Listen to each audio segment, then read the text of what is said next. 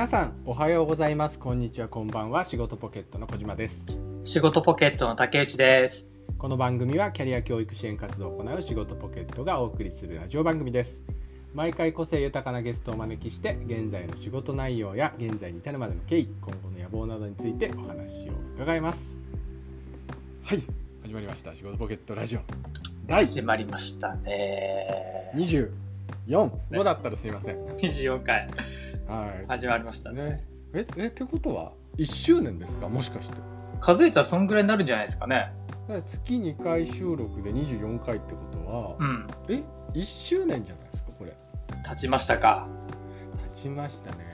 ちょっおめでとうございます。1周年記いやありがとうございますおめでとうございます。そしてあ1周年でなんかやりますか？配信でも。生配信でもやりますか？いや、いいですけど、うん毎回なんかそういう話してて、うんめちゃめちゃ小島くん忙しいじゃないですか。何言ってんですか？竹内くんじゃないですかいやいやいやいやいや。ちょっと覚悟決めて。覚悟決めてねやりますか一まあ1周年なんでねちょっとやっぱやりたいですよねなんかやりましょうやりましょう。キャンプ場で。キャンプ場でいいですね。ということでね、今日のキーワード発表したいと思います。今日のキーワードはですね、みんな大好き YouTube。みんな大好き YouTube。YouTube です。はい。じゃあ竹内くん YouTube のエピソードク、エピトクお願いします。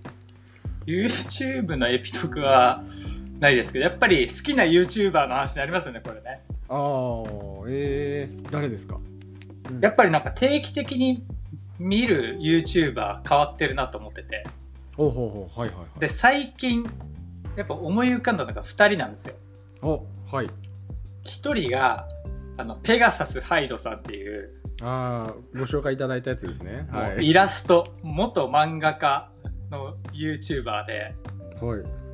あの、ファンから私のイラスト添削してくださいとかって言って、いろんなイラストが来て、うん。で、そのテイストを崩さないように、うん。ペガサスハイドさんが、なんだろう、修正していくっていうか、非常にアナログな技術で、はい。もうそれほんほんと一回見ていただかないとね、ちょっと分かりづらいんですけど、なんかデジタル技術がね、あうん。のツール使ってやるのが多いと思うんですけど、うんなんか本当に墨入れたりとか。もう色もあのトーンっていうなんかフィルム貼ってうんうんうん削っていくみたいな、もうほんと古き良き漫画家のスタイルをこう見ることができてね、すごへいー。いいんですよ。であともう一個が、はい。物理エンジンさんって知ってます？知らないですね。物理エンジンさん。あ、物理エンジンくん。そうそう、物理エンジンくん。はいはいはい。なんかこの前見ててすごい面白かったのが、うん。あの、ワンピースって漫画あるじゃないですか。うんうんうん。はい。で、ワンピースあのゾロ,、ゾロってわかります？わかりますわかります。剣を持ってる。そう、三刀流ではい。3本目を口に加えて切るっていう。両手に刀、口に刀で三刀流。はい。そう。うん。で、その、どのくらいの顎の強度があれば、本当に人を切れるのかっていうのを物理的に検証してるんですよ。なるほど。で、これ本当に見てもらいたい。めちゃくちゃ面白いんで。えー、それはちょっと面白そうですね。ちょっとどうなるか、結結末が面白いですね。いや、本当に。えめーやっぱ、やっぱ漫画は漫画だなっていうのがまあ分かってくるんですよ現実的に考えなると。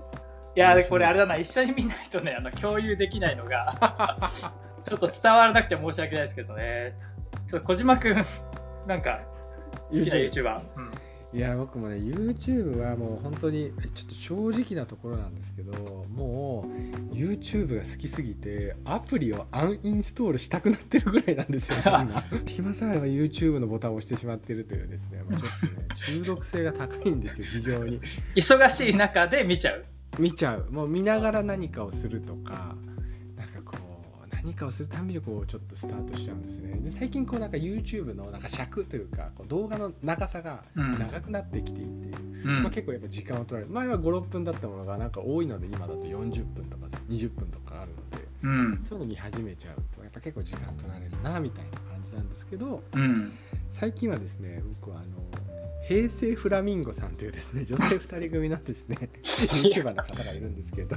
やっぱ知らないもんだね、本当に。いや知らないもんですよ。いやすごいねなんだろう何も得ないですよ。得るものは何もない。あの得るもの何もないってちょっと失礼なんですけどすごい面白いんですよね。うん。あの女性2人組でやってることがなんかちょっと面白いなと思って見てます。はい。え、何やってんの？えっとね何もしてない。どういうこと？深夜に話したりとかあとなんかお互いの家に隠れて脅かしたりとか。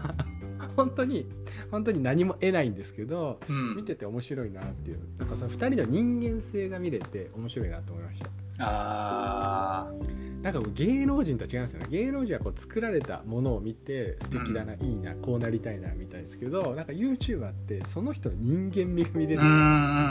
すごいなんかそこに親近感が湧いて面白いと思っちゃうんですよね。うん。うんまあ確かにね確かに。はい。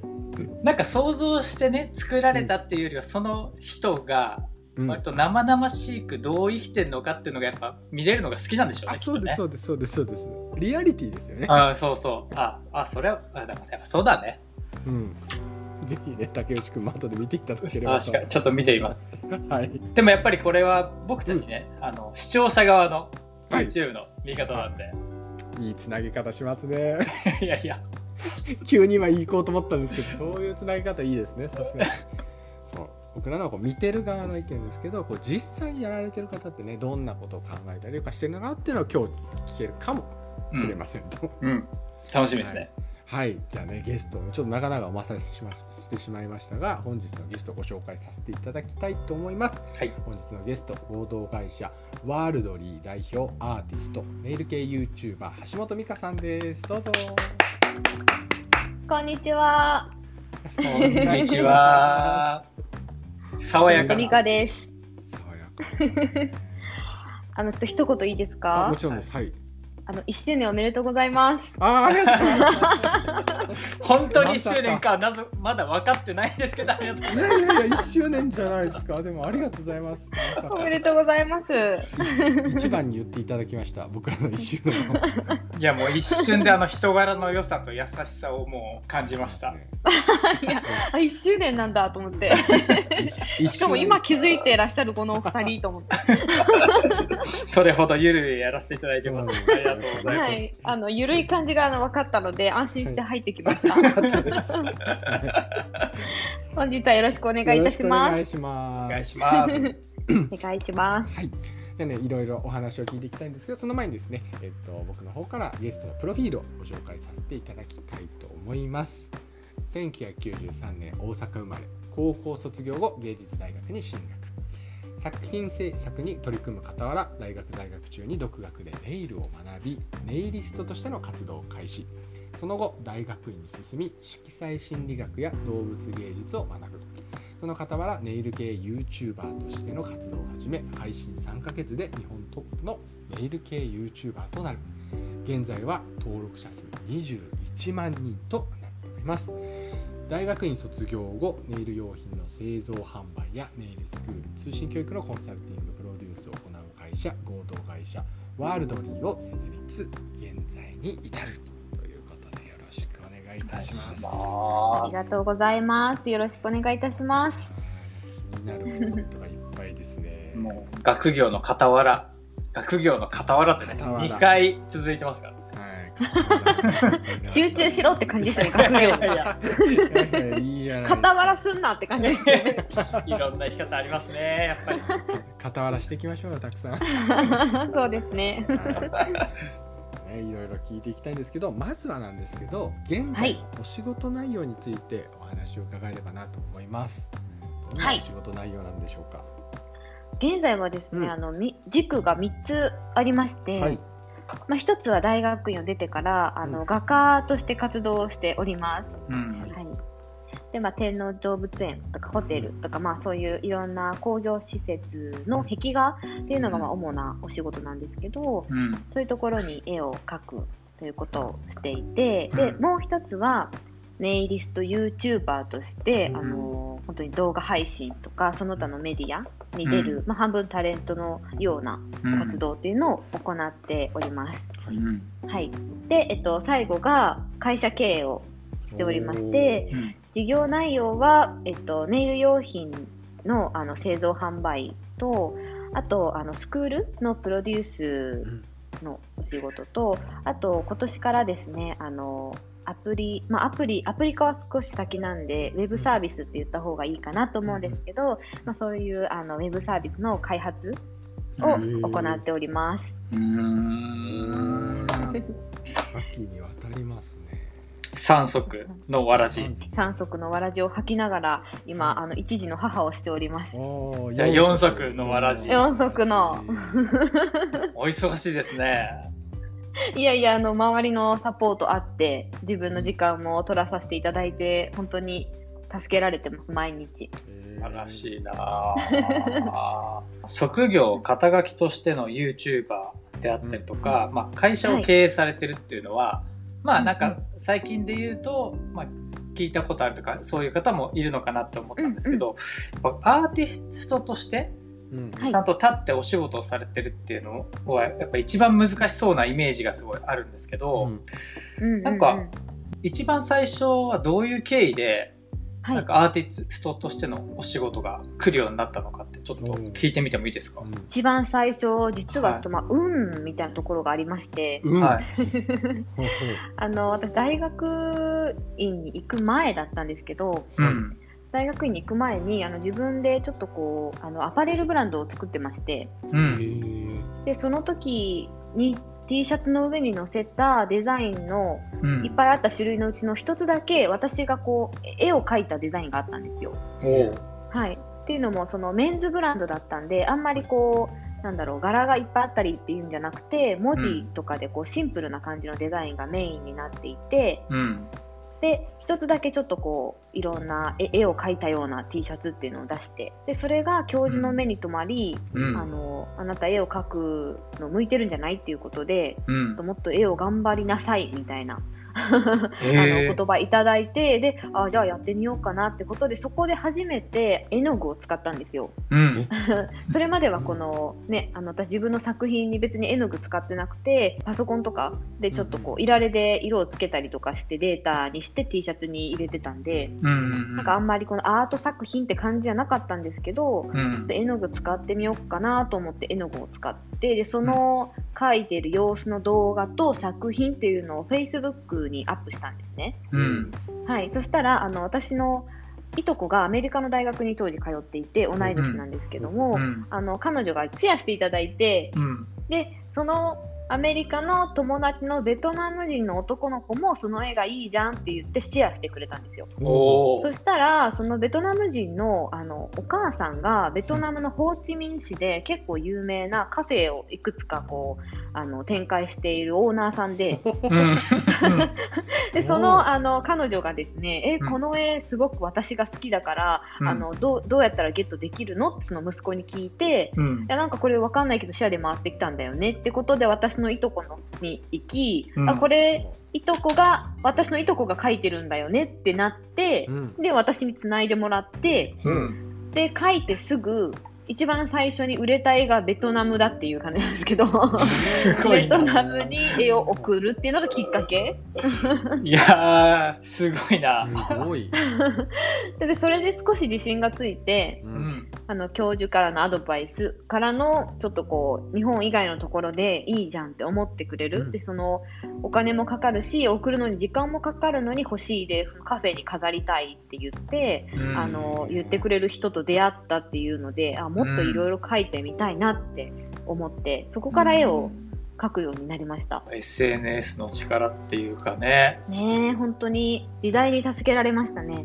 なんかこう書きたいもう表現をしたいっていうよりは、まあ、教授がやった方がいいよってところからってことですよねそうなんですよそれまで絵別にそんな上手と思ってなくてうん。てかまあ今でもそんな上手とは思ってないんですけどなんかその小さい頃は結構絵を描くの私上手だって思って生きてたんですけど、うん。そうですね中学のところまではまあまだあ中学ぐらいかなとにかくあの学校に美術部っていうのが存在し始めてからうん。彼女たちすごく絵が上手なんですよ写真のようにうん本当にリアルな絵を描くので、うんそれが私結構できなくて今の作品もリアルというよりかはちょっとこうファンタジーが入ったような自分のイメージの想像する世界を描くんですけど、うん本当にリアルなものを描ける人がいるんだっていうのを知った時に、うん。あ私絵下手なんだってなったんですよ。うん。でそこからまああの音楽やったりダンスしたりって言って絵から少し離れて、うん。うん。で大学はね、それでも結局またなんだかんだ好きだったんであの、うん。引っ張られたのかわかんないんですけど、うん。あの芸術大学に行って、うん。それでもやっぱり絵の専攻ではなくてプロダクトデザインっていう机とか椅子とか、うん。ドライヤーとかそういう工業製品のデザイナおーーっていう学科に入って、まあ、絵とかイラストレーションっていうのはやらなくてうん。うんでやっぱり大学に入るともっともっと絵が上手い人がたくさんいて。うんうんやっぱり私絵はできないんだなってデザインに走ろうみたいな感じになってたところを、うんうんあの絵が描けるよっていうふうに言われてこれって絵なんだってなったんですよね。うん なるほど。大学ではこう絵というかプロダクトデザインっていうところを学ぶっていうところをされてたっていうところなんですけど、まあはいそれ以外にもですね、えっとまあ、学生時代どういうふうに過ごされてたりとか、まあ、どんな学生生活だったか、まあ、アパレルブランドを立ち上げたというお話もあったんですけど、まあ、ちょっとそれも教えていただければなと思います。はい、えっ、とですね私めちゃくちゃ不真面目で。いや。超不真面目学生だったんですよ。とにかく計画計画通りにうまく進めることがうん。自分の好きなことに関してはできるんですけど、うん。うんあのそんなに好きじゃないことに関しては本当にできなくて。ううん。んで大学のそのデザイン学科に入ったんですけど私プロダクトデザインあんま好きになれなくて。であんまりなんか好きになれないなと思ったらもうスイッチがオフになっちゃって、うん。あはい、でもなんかもう必要最低限の授業しか行かないみたいな生活を送りうん。うんでなんかもう出席も確保しうん。へで課題提出もなんか全然準備せずーうん。やってたんいやそうです。なんか留年仕掛けでいつもギリギリ留年しないみたいな。なんかなんかうまいことをやってはいたんですけど、うん。あとあとなんだろう自分がうまいことやってたっていうかそう運が良かったって感じ？本当に。なんかそのううまく回してたわけじゃなくってたまたま運よく留年せず登ってこれて卒業できたみたいなタイプなんですけど、うんうんそんな感じで超不真面目だし、うん。結構器用神タイプというか。おあの友達 友達と私は思ってるんですけどーうん。一応大学のクラスメイトはお友達なんですけどつるんだりはしなくて。うんで当時その仕事も自分であのホームサロンしたりとかあのブランド立ち上げたりとかしてたので、そっちも忙しかったし、うんしながらお金もなかったんでアルバイトもしてたし、うんうんであのサークルダンスサークルに所属しててそそれなりに頑張ってたので、うん。うんまあ、そっちはそっちで忙しかったしみたいな感じで、まあ、その辺の友達とはなまあまあつるんでたんですけど、うん。うんでもやっぱりこのちょっとこう授業の中でポンと一人浮いてるみたいなとこがあって、うん。あんまりこう楽しみながら授業を受けたっていう経験はあんまりなく 最低限の授業に行きなんとか卒業うん。でも卒業するときにあの学科賞っていう学科で一番の賞をいただいたんですよ。それは絵でですか？さ卒業制作なんで、プロダク絵をト？あえそうです。プロダクトですねだから。結局私自分向いてないわって思ってひあんまりこのオフモードになってとりあえずでなんとかやってたけどみたいな感じのプロダクトで最終卒業制作の時は多分こうあの大学院への入学がかかってたんで頑張んなきゃっていうまたオンモードになったんですよ多分、うんうんうんうん。それであの頑張って学科賞いただいて。へえ周り悔しかったでしょうねそれ 確かに。ねいつもいなくてフラッと来てなんか賞取っていくみたいな。取ってくみたいな。超かっこいいじゃないですか。いやでも本当にあのよく考えればそのキャラクターめっちゃムカつくじゃないですか。私もよく考えたらめっちゃムカつくだろうなって思うんですけど、うん。あのなんか一匹狼すぎてうんなんだろうそのそんな風にも思われなくて周りいい子たちばっかりだったんでなんかあのどこつかずの子って感じだったんで、うん。あなんかこう特にそのあんまりねあの嫌なこと言われることもなくうん。おめでとうみたいな感じで言ってもらえて今でもねつながってる。逆に卒業してから、うん。はい、なんかつるむようになった子たちもいたり、うん。そんな感じで周りがあのいい子なんでいじめられずに済みました。いじめられてたかもしれないですけど気づかずに卒業しました なるほどな、はい。なんかさっきあのホームサロンだとか、うんダンスとかなんかいろいろ大学の勉強以外ね。以外のお話出てきたじゃないですか、はい。なんかそこをもうちょっと聞いてみたいんですけど、はい。なんか大学以外にどんなことをやってて、うん。まあ、大学含めるとそれこそ何割何割何割何割ぐらいで 動いてたのかってちょっと教えてもらっていいですか？えっとですね、まあ、何してたかっていうのは先ほど説明した通りうん。1大学、うんで2ブランド、うん。うん。3、えっとネイルサロン、うん。うん。あとなんかやってたかな。なんかあ4デザイン事務所。えっていう、う。ん、やってたんですけどうん。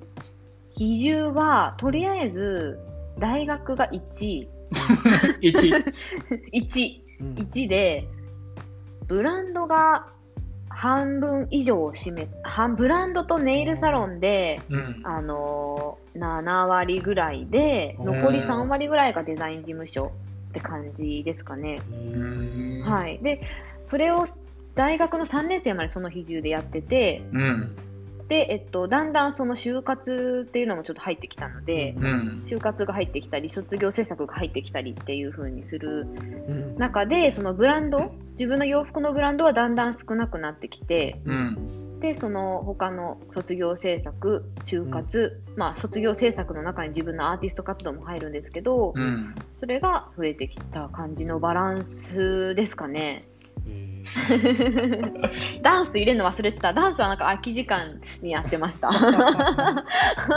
すごいなぁちょっとそれぞれ掘るだけでねちょっと時間使っちゃう感じなんですけど、ネイルサロン。そう。うん。はい。ネイルとアパレルはちょっと聞きたいですよねそう。きっかけは。はい。ネイルサロンをこう始めるきっかけは何だったんですか、ネイルサロンはですね、あのーまあ私最初、大学に行くときに、英語の大外大に行くか、芸術大学に行くか、美容の専門学校に行くか悩んでたんですよ。はい。で、えっと、まあ、外大は英語じゃないですか。う。んうんで、まあ、英語やりたいけど、まあ、留学すればいいかっていう気持ちになったんですよ。うん。で、美容は、私、美容師さんにはなれないと思ってて、自分が。うんうん あんまり上手くないだろうなって、そのイメージができなくて。うん。うん。うんでも、こう、ネイルはちょっと昔から好きだったので、ううん。んネイルアートにはちょっとこう興味があってやりたいなとは思ってて。うん。ってなった時にそのネイルって国家資格がいらないじゃないですか、うん。うんいらない国家資格いらないからうん。別に美容専門学校行かなくてもいいやってなったんですよ、おーそうですそうです。うん。そうそうそう。でじゃあ芸大行こうみたいな感じで芸大行って、芸大行きながら外国の友達作ったり時間があれば留学したり、うん。で美容のことも勉強すれば全部叶うじゃんみたいな感じになってそれであのプロダクトを学びに大学に行きうん。で大学に行ってあプロダクト面白くないわってオフモードになって で友達にネイルをやり始めたんですよね、ちょっとこうジェルとか集めて。うん。でそしたらこう思ったより楽しくてでなんかあのいろいろ調べてるとうん。どうやらネイルサロン開業って割と簡単らしいってことがあきー。あの調べがつきまして、うん。うん。あーじゃあちょっとあの私その頃からちょっと家族や大事な友達をハワイに連れて行くみたいな謎の夢抱えてたんで。うん。うん。それを実現するためにはとにかくかあのお金貯めなきゃみたいな。うん感じにな OL してちゃ連れてけないわみたいな感じになってて、うんうんだからあの開業してなんならハワイに出店すっかみたいな感じで。で開業し始めたんですよ。はい。うん。でまあもちろんネイルサロンにちょっとアルバイトに行ってうん。じゃあサロンワークとかどうやってお店って回ってんだろうなっていうのをこう習得してうん。で家で始めたって感じですね。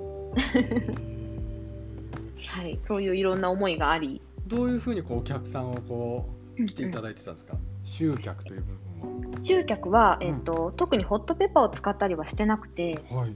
本当に口コミ口コミうん。で回してましたでそんなに高くない値段安い値段でやってたのでその口コミで学生割引あるらしいみたいな。でー友達紹介割引あるらしいみたいな感じで やってやってでしかも再来店で割引みたいなといろんなキャンペーンやってたんでなんかこうリピーターがうん。あのいてで、まあ、うん。他のこともやってたからちょうどいいぐらいの稼ぎになってたって感じです。これをもうやりつつアパレルも作られてるってことですよねそうなんです。アパレルの方のお話をすると、はいうんまず大学の1年生の時1回生の時かうんに、うん。えっと、アパレルやり始めたんですけど、うん。うん。その目的が私卒業制作だったんですよ。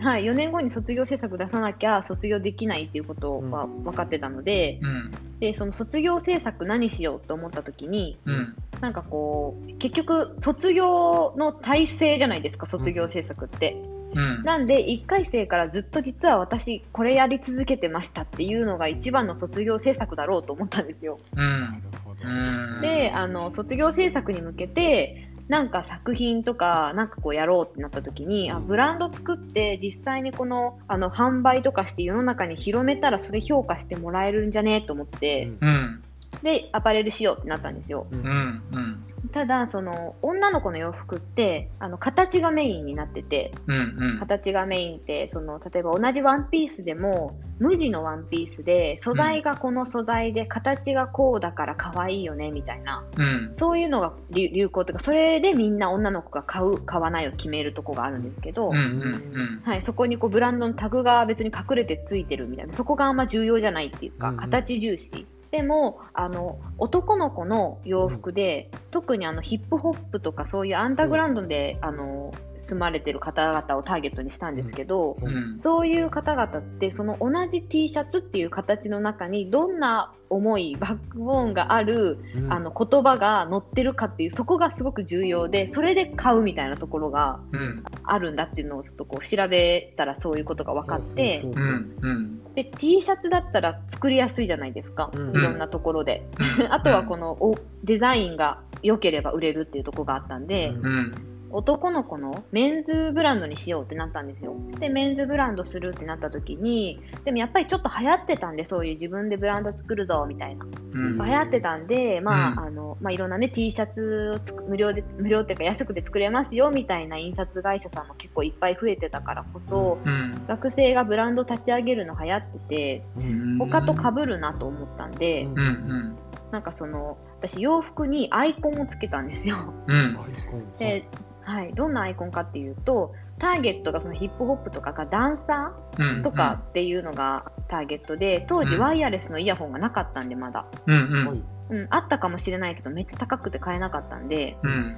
あのコード付きのをみんな使って、それを iPhone に挿して、iPod とか iPhone に挿してやってたんですけど、うんダンスでめっちゃ腕を動かすじゃないですか。はいうんうんなんかそれでこうコードが絡まって耳からポンって抜けるんですよ。ううんうんそれをこう防ぐために耳から刺したそのコードをうん胸元の開いたこの金色の穴みたいなところに刺してポッケに入れるみたいな。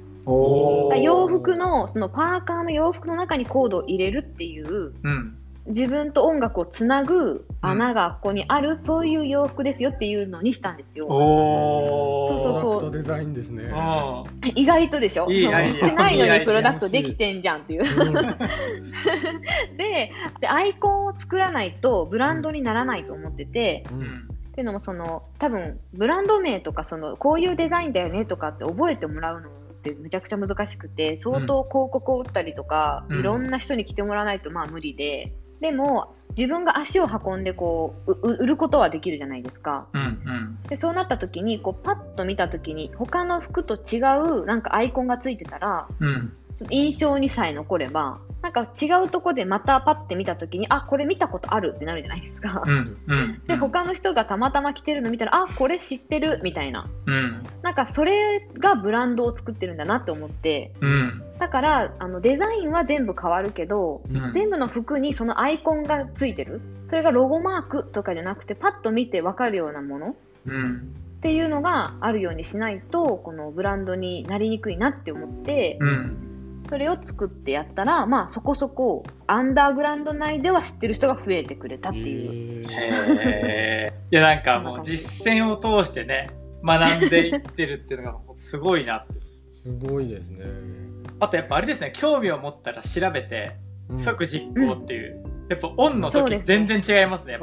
大学のあの1割のオフの時と全然違う、いや本当に夏休みの宿題とかも一番最後にやるタイプで なんかオフになっちゃうとギリギリまで何もできないタイプなんですよ。だからその夏休みに入って自分がオンになったことから先やっちゃうみたいな。うん。で宿題はオフだから最終日本当前日までやってなくてやばいみたいになるみたいな、うん思うがまま生きてきました、うん。いやでも本当さっきのなんかうん。学校の進路選択の発想とかもうんうんうん。なんか素晴らしいなってやっぱ思ってでまあ確かにね。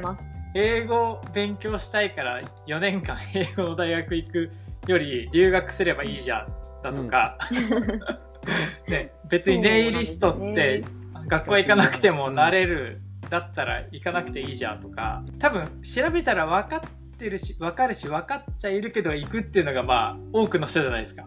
多くの人はねこうたすまあなんかみんなが行くから行く。みんなは学校行ってるから行こうとか、うん。そういう考えですよね考えとしては、うん。うん。うんまあそれもね正解ですもんね、そうそうそう。うん。それももちろん正解なんですけど、まあ、そこをこう一回自分のこう視点を入れてるっていうところありますよね、いや本当に素晴らしい。いん。ありがとうございます。や多分当時同級生とかだったらなんかすごい子だなって多分思ってましたよね小島君、う完全に。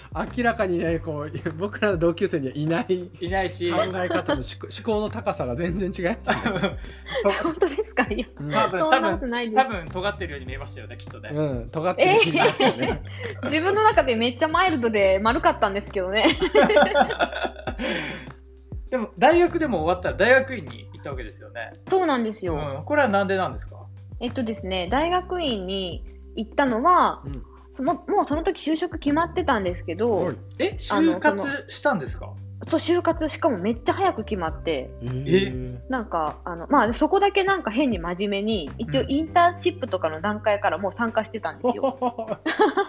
オンになってますね。それはそれちょっと意外でした。なんかそれを終わらせて早く自由になろうみたいに思ってて、うんでもう本当に単位取れるかもわかんないレベルなくせに就活だけ早く終わらせてて。おー。へ でしかもこうその場で合格もらうっていうタイプだったんですよ。あのー どんなタイプ？一番 一番最終最終面接の時にあのなんかだんだん偉い人に面接が上がっていくわけですよ。うん。はいはいはい。うん。で偉い人に上がっていってさい最後この人事のこううん。部長みたいな方に、うん。あのやっていただいた時にその場であのうん握手していただいてうん。合格だみたいな感じで言っていただいてうん。すごい。ぜひ来てほしいって言っていただいてうんなんか他にもいろいろ受けてたんですけどうん。なんかそういう風に言っていただいたのがすごく嬉しくて。うん。まあ、じゃあお願いしますみたいな感じでそこで働くってことに決めて、うん。美容関係の会あのエステとかをやってるようなちょっとあの結構大きな会社だったんですけど、うん。で、まあ、就職決まったしと思って卒業制作しようみたいな。でも卒業制作ももう1年1回生の時からやってきたのあるしこれさえ認めてもらったら私は自由だみたいな感じだったんですよ、うん 自由と言いながら単位めっちゃ残ってたんで大学に縛られる運命だったんですけど、で先生に言ったらその T シャツのデザインの中から私の絵を見つけていただいてそうそれでさっきのうん。最初の方の話につながるんですけど君は絵を描きなさい。今でも恩師のうん。あのせんあの教授なんですけどうん。って言っていただいてでベトナムに絵を送ってうん。で私もっと絵描きたいってなって。うん。そことつながるんですね。そう。なんで大学院行きたいってなったんですよ。もっと絵研究したいってなって。うん。初めてそこで学業に対してオンになったんですよ 今まで4年間オフだったのにうん。最後にオンになってで私卒業制作も頑張るってなってうん。卒業制作頑張ってうん。学科賞を取って、うん。で大学院進学するからって言ってうん。就職決まってたんですけど本当に申し訳ありませんって言ってうん。お断りさせていただいて、うん。大学院のテストを受けてうん。進学しました ただもう本当単位取れてなさすぎてうん。あのお落とした教科がめっちゃあってあの、テストも落ちてうん。あの再テストうん。再々テストみたいな。で それも落ちてうん。すごいおいっぱいの課題をしてうん。それが認められたらもう本当もう優しさでなんとか合格みたいな感じの先生たちのいろんな優しさでも合格できてうん。卒業できたみたいな感じの本当に成績の悪い生徒だったんですけど、なんとか卒業して大学院進学しました。うん。大学院ではどんなことを学んでたんですか？うん大学院ではねあの学ぶってことはあんまりなくて自分が研究するっていうのがメインだったんですけど、うんうんそのあの私の私動物と植物をモチーフに絵を描くんですけど、うんうん。うん。なんかその動物の目っていうのがこうすごく人間の目とは違うものだと思っててうん。ぱり煩悩とかそのそういうのがあんまりないうん。から、うん。その澄んだ目をしていて、まあ、赤ちゃんの目もそうなんですけど、そうそうそうだからそういう目を通して自分自身を見ることができるんじゃないかみたいなところから始まって、うんうんなんかそもそも目ってじゃあ脳とつながってんのかなみたいなところに行ってうん。うん。でその知能で賢いとされる動物のランキングと目の構造が人間に近いランキングを比較して比べたときにうん。それってこう同じものもあればちょっと順に違うよねみたいなのがあってうん。でそこをこう深くあの調べていくといや実は賢いとされてたみたいなウミガメとか例えば実は賢かったとか、うんその人間の目に近い動物が賢いっていうこれ脳でし判断するんじゃなくて実は目の構造や目のデザインで知能って測れるんじゃねみたいなところに行ってなんかこう絵絵のことを学びながらそういう目のデザインと知能についてのこの研究みたいなことをやったりなんか生物学みたいな。そうだからちょっと私それまだあの自分の仮説が途中で終わってるんでおばあちゃんぐらいになったら続きしようかなと思ってあ、いいね。豊かだ。老後。なんかそんな感じでまだ自分の中でねあの答え見つけれてないまま、うんうんあの卒業してます。へえ、面白いなう。んえ絵じゃないんですね絵とか作品とかそういうのではなくそういうところなんですねそうですね結局だからその考えがうんその絵の,、あのバックボーンになってそれで絵に生きるみたいな、うん。なんかただ描いてるだけじゃなくてこういう思いとかこういう考えがあって描いてますっていうところをやっぱりそういうのをね見つけないと、ううん。感性で作る絵とかアート的なものを論文にできないんですよ。だからまあ無理やり半分無理やりみたいな感じなんですけどうん。ちょっとこう論述的に考えました。一個一個のトピックが本当ちょっと面白い。面白い。ありがとうございます。そ のその傍らですよね。その傍ら、はい。YouTuber というかね YouTube の活動を始められるんですよね。そうですね。はい。なん なんでやろうと思ったんですか、なんでやろうと思ったのと、うんうん。まあ、こうなんなんでこうネイルでやろうかなっていうふうに思ったのかなっていう、えっ、とですねなんでやろうかなって思うそのきっかけは、うん。当時付き合っていた彼氏にカメラもらったんですよ。であの オリンパスのうん。カメラ、一眼レフカメラいただいて、で、なんかそれカメラあったし、で、その彼氏の友達がファイナルカットプロっていう、うん。あのソフトをそれもらって、え、なんか編集ソフトとカメラ手に入ったみたいな感じになって、うん。で、そのネイルサロンもやってたし、その時アルバイトの方も来ていただいたりしてたんですけど、へそうもう自宅から離れて、大学院になってからマンション1個借りて、うん。でその一部屋でネイルサロンをしてたんで、そこでやってたんですけど、いろいろやりすぎて時間がなかったんですよ。ーうん。うんうん。私も容量良くなかったし、ははい。時間なくやってるて、ことが多すぎて、はい。うん。時間がないってなって、でも全部やりたいってなって、うん。じゃあその YouTube っていうものがあるらしいっていうことを知って、うん。であの YouTube だったらもしかしたらその自分が今作ったそのネイル関係の動画とかその作品っていうものがうん。今で終わらずにずっとそこでこう生産し続けてうん。だからその時その時で終わらず時間をずっと買うみたいなうん。時間をずっとこう引っ張ってここまで持ってこれるみたいなそういうなんかふわっとしたイメージが自分の中に降って入って、うん。うん。まあ、ストックしていけいけるっていう。そううん。そうなんですよでやろうと思ってでやってみました。だから最初は絵のこともちょっとこう載せたり、うん。Vlog 的なこと載せたりでまあネイルだったら私も独学でネイルしたんで結局。うん。その時のことを思い出してこういう動画見てたよね。でも見にくかったからこうした方がいいよねみたいなことを思いながら動画をアップしたらなんか1ヶ月でヒットしたんですよ。たまたま。だかうん。うんらその、あ続けようと思ってやって今ですね。うーん。そのヒットっていうのはどういうイメージなんですか、えっとねヒットっていうのは。ひ一桁台。前日一桁台、うん。次の日1000人みたいな感じです。おー。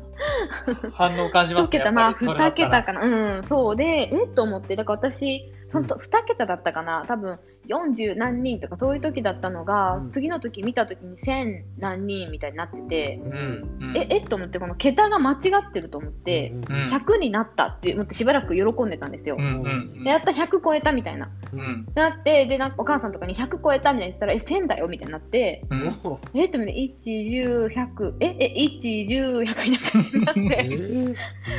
で、よく見たら再生数とかも結構、あの、何千回みたいになってて、ううんんえ、本当に1000になったのかな？っていう感覚で始まりました。本当、あの、うんですね、本当に。それがなかったらもうやめてたと思います。その時間がない時間、結構時間取られるので、YouTube って。うんうんうん多分数ヶ月やって反応なかったら違うことしてたと思います。本当にありがたいです。本当にそれがきっかけなんで、うん本当ありがたい。ここたくさんの人に見てもらうことによってこうご自身の生活への影響とかって何かあったりします？なんか反応というか。ああ、そうですね。えっと、自分が一般人だったのに、急にこのファンうん。っていう方がついて、おー。私と会ったこともないのに応援してくれるっていうこの謎の人、謎の優しい人たちに触れ合うことでうん。もっといいものを提供しなきゃみたいな、うん。うん。そのだんだんだから感覚が YouTuber になってきました。でー。YouTuber になってきたことでうん。そのプライベートもあのだからプライベートっていうのができた。そのなるほど。YouTuber の私と、うん、そうですそうです。YouTuber の私とうん。プライベートの私っていうの二面ができておー面白い。それが多分変わったことだと思います私生活に対して。いやいや一生感じることのない。ないないでしょいやいや。すばはいうん。面白いな。でも本当 YouTube に。もすごいのすごいですね。その伸び伸びて YouTube もしっかり伸びて。でまあが大学院でも学ばれて。でそこからこう今こう法人を設立をされたっていうこのなんか経緯は就職っていう多分選択肢だったりとかもういろんな選択肢があったのかなと思うんですけど今こうお仕事に今のお仕事の形態になったのはどういう経緯かなっていうのを教えていただけますか、はい。今日のちょっと前に話した、うん。あの私大事な友達とか家族ハワイ連れてくぞみたいな、うん オラオラみたいな私いたじゃないですか。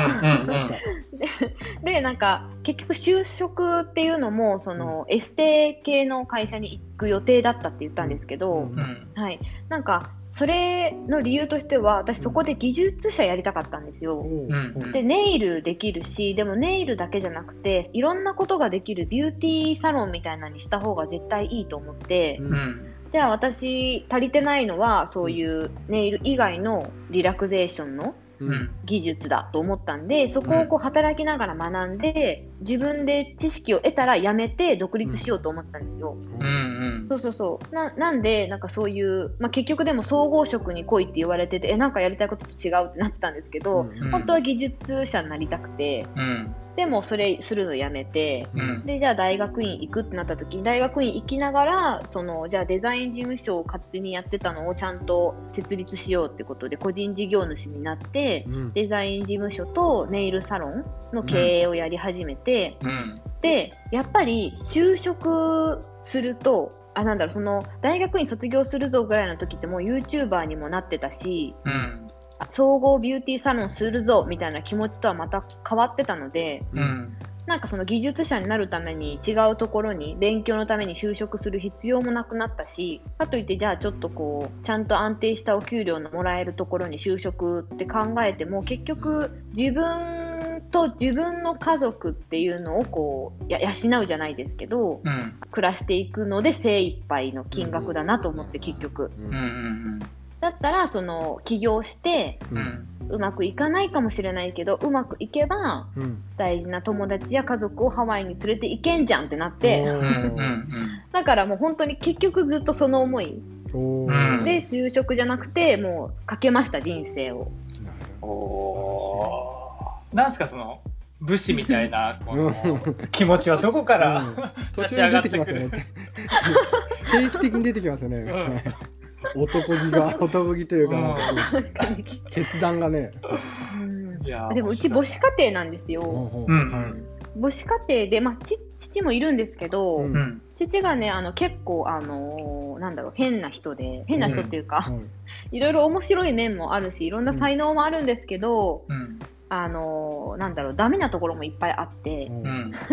それで母ともまあ離婚したんですけど、うんうん。まあ、金銭面であったりうん。いろいろちょっとこう母が苦しめられてる部分があって、うん。で私は結局それを母から救いたかったんで私がずっとそれをこう母の代わりをしてたみたいな勝手に、うんうん。うん。そうそうそうそうそうで母に後々バレて怒られるんですけどなんかそういういろんな経験がうん多分私を強くさせたんじゃないですかね。そうなんですよね。いろんな面を見ていろんな人の。はい。そういうね自分の 周りの人たちをハワイに連れていくっていう目標を一つうん。向かってこう常に走ってるというところですね。そうです。まだ走ってますなんかそれはありがとうございます。ちょっとまだまだ聞きたいことがあるんですけども、今後のはい橋本さんの野望だったり夢みたいなところをちょっとお伺いできればなと思います。はい、えっと、一つはその、うんまあ、ハワイ大好きなハワイなんで、うんまあハワイに何かしら、うんあの会社を建てるなのか、うんうん。あの何なのかわかんないですけど、うんまあハワイと絡むっていうのが一つ、でうん。まあいろんな人をあの呼んだりとかしたいなっていう自分の夢があって、うん。はい。でその YouTuber とか自分がどういう役割を果たしてこの社会と関わっていきたいかみたいなうん。野望で言うと、うん。なんかその私の立ち位置ってセルフネイラーとこうプロのネイリストをつなぐ役割だと思っていてはい。うん。うん。そうプロのネイリストさんってやっぱりこうすごくプライドが高いし、うんあのすごい方々なんですけどその分ちょっとハイドな世界の中にいらっしゃるというか、うん。なんかちょっとそういうところがあるんですよ技術者さん結構そういう方多いと思うんですけど。でセルフの方を私増やしてるんですけどううん。ん。セルフネイラーの方が増えるとうん。プロの仕事がなくなるって思ってるプロの方が結構いっぱいいらっしゃって。でも、それってあの違うじゃないですか、うん。あの結局そのネイル業界発展したら仕事増えるし。まだまだあの発展途上な業界なので、うん。どんどんどんどん発展させていくことで、うん。あの本当にプロが引き立つし、うん。はい、なんで私はそこのちょっとこう理解を理解を深めることはできないかもしれないけど私がそれを実行して、うん。なんかプロの人たちがあ私たちもともとセルフネイラーだったじゃんっていうみんなもともとセルフであのセルフネイラーたちネイル初心者さんたちが増えるからプロが引き立つじゃん。プロが成り立つじゃんっていう。でうん。セルフネイラーの人たちはプロがいるから憧れて目標を作れるじゃんみたいなところを体感してもらえるようなサービスだったり、うん。あのそういう活動だったりっていうのをやっぱり自分の会社を通してうんあのやりたいなって思ってます。えーやっぱできるんだろうか。うん死んで死ん死ぬまで無理かもしれないですけど、い やだ、いや、ダメですよ。目の、目の研究もしなきゃいけそないから。のような研究もあしないといけそうだそうだそうだねそれをやっはいて目の研究しなきゃいけないんだった。いや、面白いなありがとうございます。ありがとうございます。はい、それではですね、はい最後になってしまうんですけど、まあ、仕事ポケットはですね、さまざまなコミュニティスペースでその地域で活躍する人の情報を仕事掲示板として設置をしております。で、その掲示板にはですね、その人を表すユニークな肩書きを書かせていただいてるんですけども、このラジオでも最後に、えー、とこのユニークな肩書きを、えー、と決めていただこうかなとけど、橋本さんの肩書きはどんな肩書きになりそうでしょうか？これね私考えたんですよ。はい、うん。あの。考えたんですけどなんかその仕事ポケットさんのことを調べた時にう。うんん。どうやら仕事ポケットさん人の肩書き作ってるらしいっていうのをちょっと 調べたら出てきたんで、うん、うんちょっと今日作ってもらいたいと思うんですけど。お リクエストなんかいパターンですねろんな、はい、うんいろんな方のこの、私いろいろやってるけど、私の肩書きって何なんだろうっていう人たちの肩書きを作ったりしてるんですよね。ね、だから私もちょっと分かんなかったから、リクエストしてもいいですか？リクエストいただきましたよ 竹内くん、リクエスト、ちょっとこの流れがね、スタンダードになってしまうとね、ちょっとうん。我々も大変だなと思い 大変になっ。ちゃいますね。アドリブアドリブ力があんまりない方の同じの二人なんで。うん。ラジオ、ラジオ DJ なのに正しいツッコミちょっとやめてもらっていいですかそうですね、まあでもやっぱりちょっと聞いてるとうん、変な声出ちゃった。あのやっぱ聞いてたら結構やっぱさっき武士みたいな話しちゃったんですけど武士出ましたねやっぱりこう男気あふれるうんなんかその精神をこうお持ちだなと思ったので、うん僕はパッと思い浮かんだのは、うんはい。やっぱ男気あふれるはい。マルチプルビジネスプロデューサちょっと待って待って マルなんか、ププルルプロみたいな感じ。マルチプル何ですか？ービジネスプロデューサーみたい覚えなれるかな？男気あふれるマルチプルビジネスプロデューサという感じがしたんですよね。いやもちろーすごんい。その兼アーティストっていうのは多分つくと思うんですけど、うん。要は実践とプロデュースするっていう周りを巻き込んだりとか、うんうんその業界を牽引するとかうん多分そういうプロデュース能力もあるし自分もアーティストとしてもやっているっていううんやっぱ一番理想の形を実現できてる方なのかなと思うんですね。ありがとうございます。でそこに自分のこう性質っていうのを組み合わせた時にその男気あふれるっていうのをつけさせていただいたっていう感じですかね。じゃあうわ、ありがとうございまこれに僕は一個追加しますねす。そう。ダメです。ダメです。ダメだ。え嘘あいいです、いいです。いいですよ。こう男気あふれるの前にあ前なんだ。みんなをハワイに連れて行きたいよ ちょっとね追加したいと思います みんなをハワイに連れて行きた連れて行きたいい男気あふれるマルチプルビジネスプロデューサ兼アーティスト。ー兼アーティスト長い三行ぐらいになってますね、それ。それで行きましょう。でも、自分ではつけれない言葉がいっぱい出てきました。いやいや、まあでも事実ベースでちょっと感じ取ったものを並べただけなので、うん何のひねりもなく、むしろすいません。いやいや、ありがとうございます。もうちょっとお時間いただけたらねうん。今度、もし出していただく機会がありましたら、はいその続き、また言葉をどうつけるか考えて、どんどん長い肩書きにしていきたいと思いいですね。ね。それも。いいですね。お願いします。肩書きをはい、はいえーと仕事ポケットの2人で決めさせていただきました。ありがとうございます。ません。はい、ありがとうございます。だだお伺いしたいんですけれども、もう時間になりましたので、えーここまでとさせていただきたいと思います。えー本日のゲストは合同会社ワールドリー代表アーティストネイル系 YouTuber 橋本美香さんでした。ありありがとうございます。ありがとうございました。楽しかったです。ありがとうございます。ありがとうございありますがとうご。ざいます。はい、ということでですね。ということで、はい、面白かったですね。いや、なんでしょうね。すごい、なんでしょう。オンとオフのスイッチの入り方だったりとか、選択、なんなんでしょうね。こう人生の選択の仕方っていうのは非常に興味深いなと思いました。で、竹内くん途中で言ってた、こう同級生にいたらっていうことを考えたときに、僕は多分激しく嫉妬するんじゃないかなと思いました 途中で いやなんかこんなに才能豊かで、まあ、ちょっとやっぱ完全にこう見てる視点が違うと思うんですよ他のこう同級生、まあ、僕が同じクラスだったりとか同じことをしてたとしたらもう全然こう見てる視野とかが違うなと思ったのですごいね激しく嫉妬したんじゃないかなってことをちょっと思ってましたうん。やっぱ意思決定の仕方が全然違いますよね。いや、本当すごい勉強になりました。やっぱりファンが増える方なんだろうなっていうの。やっぱ魅力がね、すごいあ魅力はすごい感じましたね感じましたね。うんさすがですね。本当にあの普段は結構何もしてなくて急に来て 学科賞取るみたいになってうん本当はね嫌われてもおかしくないような流れですけどやっぱそれも人柄なのかなと思いましたね。うん。あとやっぱり実践してるものがテーマになってるから、うんやっぱり評価せざるを得ないですよね、やっぱね。あの、社会でちゃんとうん実績を作ってる人がやってるっていうところでも。はいということで本日のゲストの橋本さんに関する情報や仕事ポケットに関する情報は概要欄に記載しておきますのでぜひご覧ください。はい YouTube のチャンネル登録もですねぜひえーしていただければと思います。そうですねあ、あと、我々のおすすめの YouTuber のリンクもあ貼っときましょう。そうですね。はい。本当にね、もう何にもなんないですけど、僕のおすすめの YouTuber の方は。面白いんですけどね、面白いんですけど、面白いだけで終わっちゃうんですけど、まあ、はい。ぜひ見ていただければと思います。それでは皆さん、ご清聴ありがとうございました。仕事ポケットの小島と、竹内でした。あありがとうございます。りがとうございます。